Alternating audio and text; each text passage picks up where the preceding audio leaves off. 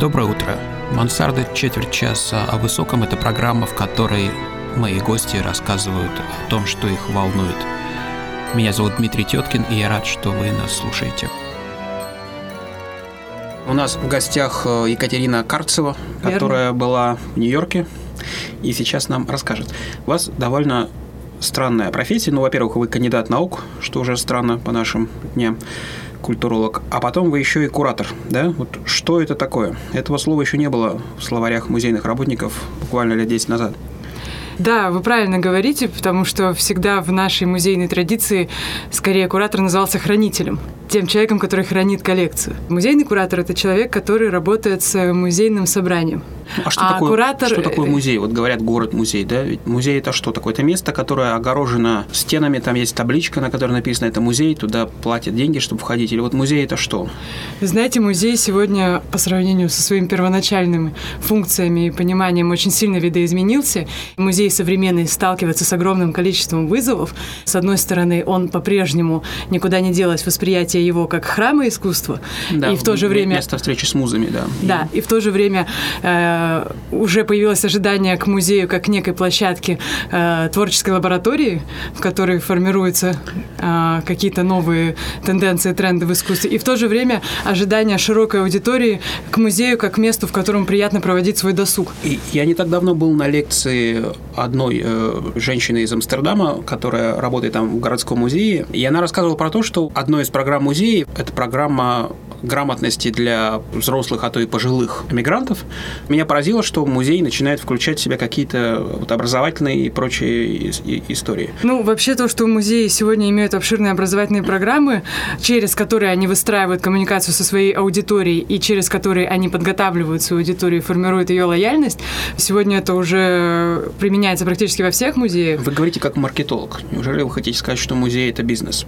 Э, Музей сталкивается с многочисленными вызовами. Понимаете, если в музей никто не будет ходить, и как у нас, например, до недавнего времени было в Третьяковке на Крымском валу, где висят шедевры авангарда, которые, если привезти в Европу, там выстроится огромная очередь, то у нас э, там практически всегда было пусто. То есть, с одной стороны, конечно, для меня, как любителя искусства, это прекрасно. Я могу прийти без какой-то толпы Толпы, вокруг, насладиться Малевичем, Родченко и так далее. Но в то же время так рассуждать не совсем правильно, потому что музей должен зарабатывать какие-то деньги для того, чтобы приобретать новые произведения свою коллекцию, для того, чтобы реставрировать старые, для того, чтобы а, делать какие-то интересные программы.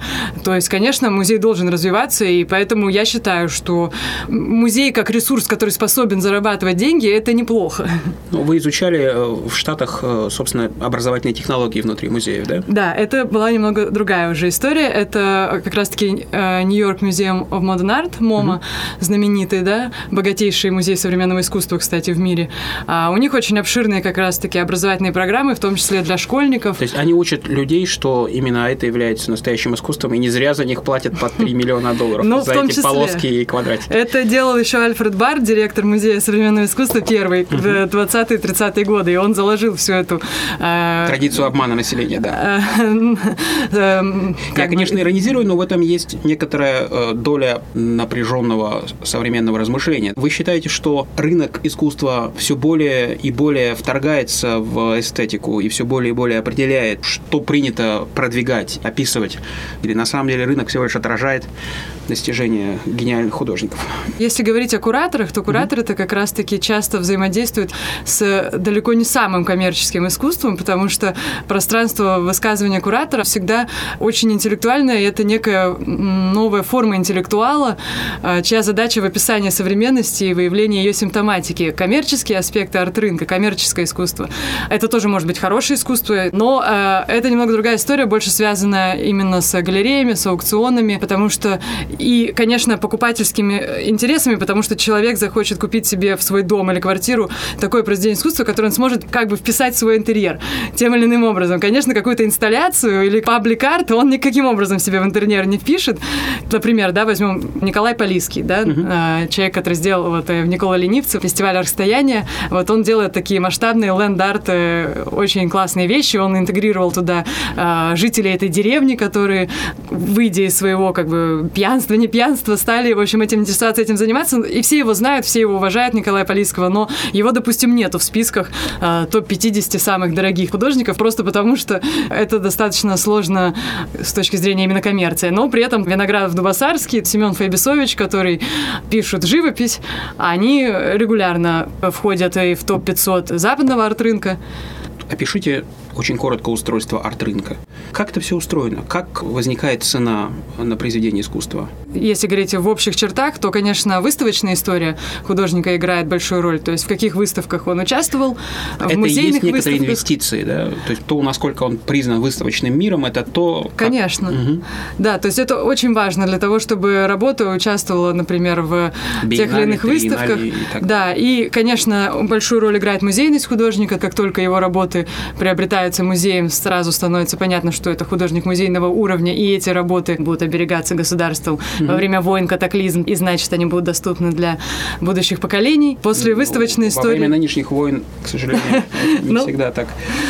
Помимо выставочной истории, конечно, должна быть статистика открытых цен. И здесь э, главный подвох заключается в том, что на арт-рынке, на российском арт-рынке очень многое продается в черную, в том плане, что я продал тебе картину, ты у меня купил, и нету какой-то официальной открытой статистики. И, конечно, Если в крупнейших музеях страны были случаи воровства, то, видимо, рынок обладает какой-то специфической природой. Ну, творческая составляющая работы куратора, она в чем? Вы, ваш конкретный проект, последний, называется... бала- Как он называется? неустойчивое равновесие. Неустойчивое равновесие. Вот расскажите, как он к вам пришел в голову и как вы его смогли... Ну, э, это паблик-арт проект. Паблик-арт означает искусство в общественной среде. Это подразумевает неподготовленную аудиторию, то есть, э, когда человек идет в галерею или в музей, он идет туда осознанно, чтобы пообщаться с искусством. Здесь Ну, может, прямо там хороший, может, противоположно. там хороший буфет, например. И в том числе это тоже немаловажно, когда мы говорим о маркетинге музеев. А здесь немного обратная история, то есть мы показали современное искусство в пространстве университета. Мы пришли к этой аудитории, и она, естественно, зачастую, далеко не все из этих людей, которые там находятся, вообще имеют опыт общения с современным искусством. И мне как раз было интересно создать в университете некую среду при помощи современного искусства. Так как я преподаю выставочный менеджмент, и своим студентам я рассказываю как раз-таки теорию и практику а, организации, в том числе выставочных проектов, и каждый год я старалась придумать какие-то необычные формы зачета, потому что мне не очень нравится выстраивать между собой и студентами какую-то стену и противопоставлять себя и их. В общем, я старалась всегда придумать какие-то новые формы. Здесь э, тоже родилась идея сделать проект, потому что само пространство, хоть и сложное, но очень интересное, там огромный атриум, 700 квадратных метров, это метро Белорусское. Я была рада и благодарна руководству, что оно встретило с одобрением эту идею, сказали, делайте. И я подумала, почему бы не использовать эту площадку для того, чтобы взаимодействовать с аудиторией. Взаимодействие и кооперация здесь были взяты за основной принцип. Художники, которых я позвала, это во многом либо мои знакомые, либо а, с кем-то я познакомилась вот в рамках этого проекта. И мне было интересно поработать с пространством и спровоцировать этой выставкой а, аудиторию на определенные размышления. Каковы были отклики? Что вы получили? Полярные достаточно были отклики. Я обнаружила, есть такое сообщество у них ВКонтакте. Я ВКонтакте слабо Сообщество участвую. полярных откликов? Нет, э, сообщество студентов, студенческое. И там как раз я и прочитала отклики, которые вот со стороны. В том числе были и отклики, э, свя- ну, люди не понимали, а что это, привезли сюда какое-то современное искусство, а зачем оно нужно, да? Ну, то есть вот это тоже уже такие штампы относительно современного искусства, которые в обществе активно распространены, и в том числе а, в рамках этого проекта мне было интересно Ну, а что такое вот современное искусство? В какой момент искусство становится современным? Для кого-то там Джаконда себе вполне современное. Современное искусство – это не только то искусство, которое создается нашими современниками, а, на мой взгляд, современное искусство – это искусство, которое является инструментом описания современности. Говорит именно о э, современных проблемах, о современной ситуации, оно не обращено ни в будущее, ни в прошлое, и а, оно а, характеризует нашу современность, описывает ее. Можете назвать каких-то, может быть, даже теоретиков, которые про это пишут? Ну, каким, конечно. каким дискурсом вы пропитаны как куратор современного искусства? Вы читаете Гройса или вы Конечно, вы, ну, читаете- Гройс... Конечно, может быть. Ну, Гройс это такой топ.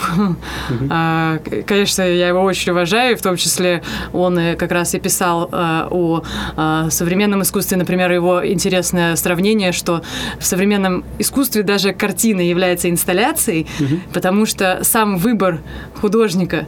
Выставить эту картину уже подразумевает некий контекст, некий фон, угу. э, и мы воспринимаем эту картину не саму по себе, а в неком контексте. Ну, условно говоря, если мы увидим в галерее на винзаводе картину э, реализма, наверняка мы подумаем, наверняка здесь есть какая-то ирония, не просто так она здесь, что-то здесь не так. И это уже тоже говорит о том, что хотя общество во многом не понимает современное искусство, но оно уже мыслит а, в рамках контекста. Человек уже не смотрит на эту картину саму по себе, а он начинает думать, а где она выставлена, а почему, да, и так далее. То есть он уже в современном искусстве важно не столько как бы индивидуальная форма, сколько некое решение художника и куратора относительно этой формы. Кто вам близок из художников? От каких инсталляций вы приходите в восторг, плачете или смеетесь? Что для вас было потрясением вот в этом мире? Расскажите про свой какой-то, может быть, личный опыт столкновения с э, распиленными коробами, цветными квадратами и прочими вещами, которые делают нашу жизнь такой удобной и комфортабельной. Это хороший вопрос. На самом деле, огромное количество искусства все время вижу, с огромным количеством искусства взаимодействия, и мой путь к современному искусству тоже был достаточно продолжительным. Первоначально у меня тоже была реакция, что ну как же это все профанация, это не искусство, э, меня хотят обмануть. Это сколько вам было лет, когда была такая Ну вот где-то, да, вот вы, когда я училась в университете, то есть лет 20, как, mm-hmm. когда как раз я, э, в принципе, с, с изобразительным искусством я всегда интересовалась, mm-hmm. но и как раз проблема заключалась в том, что я воспринимала с контекста именно art, с контекста mm-hmm. изобразительного искусства, где mm-hmm. в первую очередь созерцание является ключом к разгадке искусства, а в современном искусстве скорее размышление, некая рефлексия. И постепенно прошла этот путь, и по итогу поняла, что во многом раньше, наверное, даже была не права. Кого привести из любимых художников? Ну вот э, очень хорошей выставкой, которая мне очень понравилась э, с точки зрения именно э, актуального искусства, я считаю, летом была биеннале молодого искусства Янг Арт э, на трехгорной мануфактуре. Очень качественные работа и куратора, и художников, но там были представлены в основном зарубежные авторы, да. Если говорить о наших российских художников, не знаю, даже как-то вот боюсь то, что сейчас кого-то скажу, про кого-то забуду, и, может быть, кто-то обидится. Мне нравится, если говорить о вот все-таки художников mm-hmm. уже старшего поколения, Франциско Инфанте. Очень нравится художник. Ну, конечно, нравится Эрик Булатов, там он не может э, не нравиться.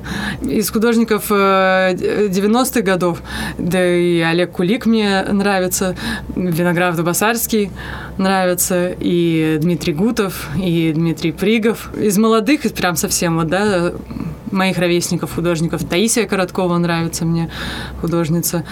Вы часто бываете наверняка в Европе, и в том числе в крупных европейских музеях.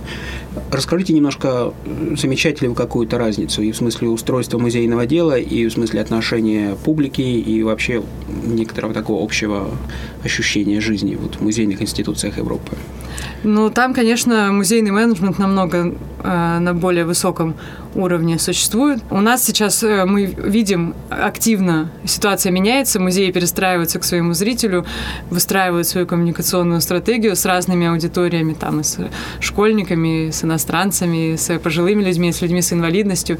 В принципе, сейчас, мне кажется, мы видим, как часто стала появляться в СМИ Зельфира Трегулова, директор Третьяковки, как много она пытается рассказать, да, а, донести то же самое Петровский в связи с разными скандалами. То есть, в принципе, музей э, ну, сейчас... Не только скандалами, наверное. Не только. Ну, я имела в виду, да, в том числе угу. в случае со скандалами, что они заступаются, угу. и они пытаются объяснить.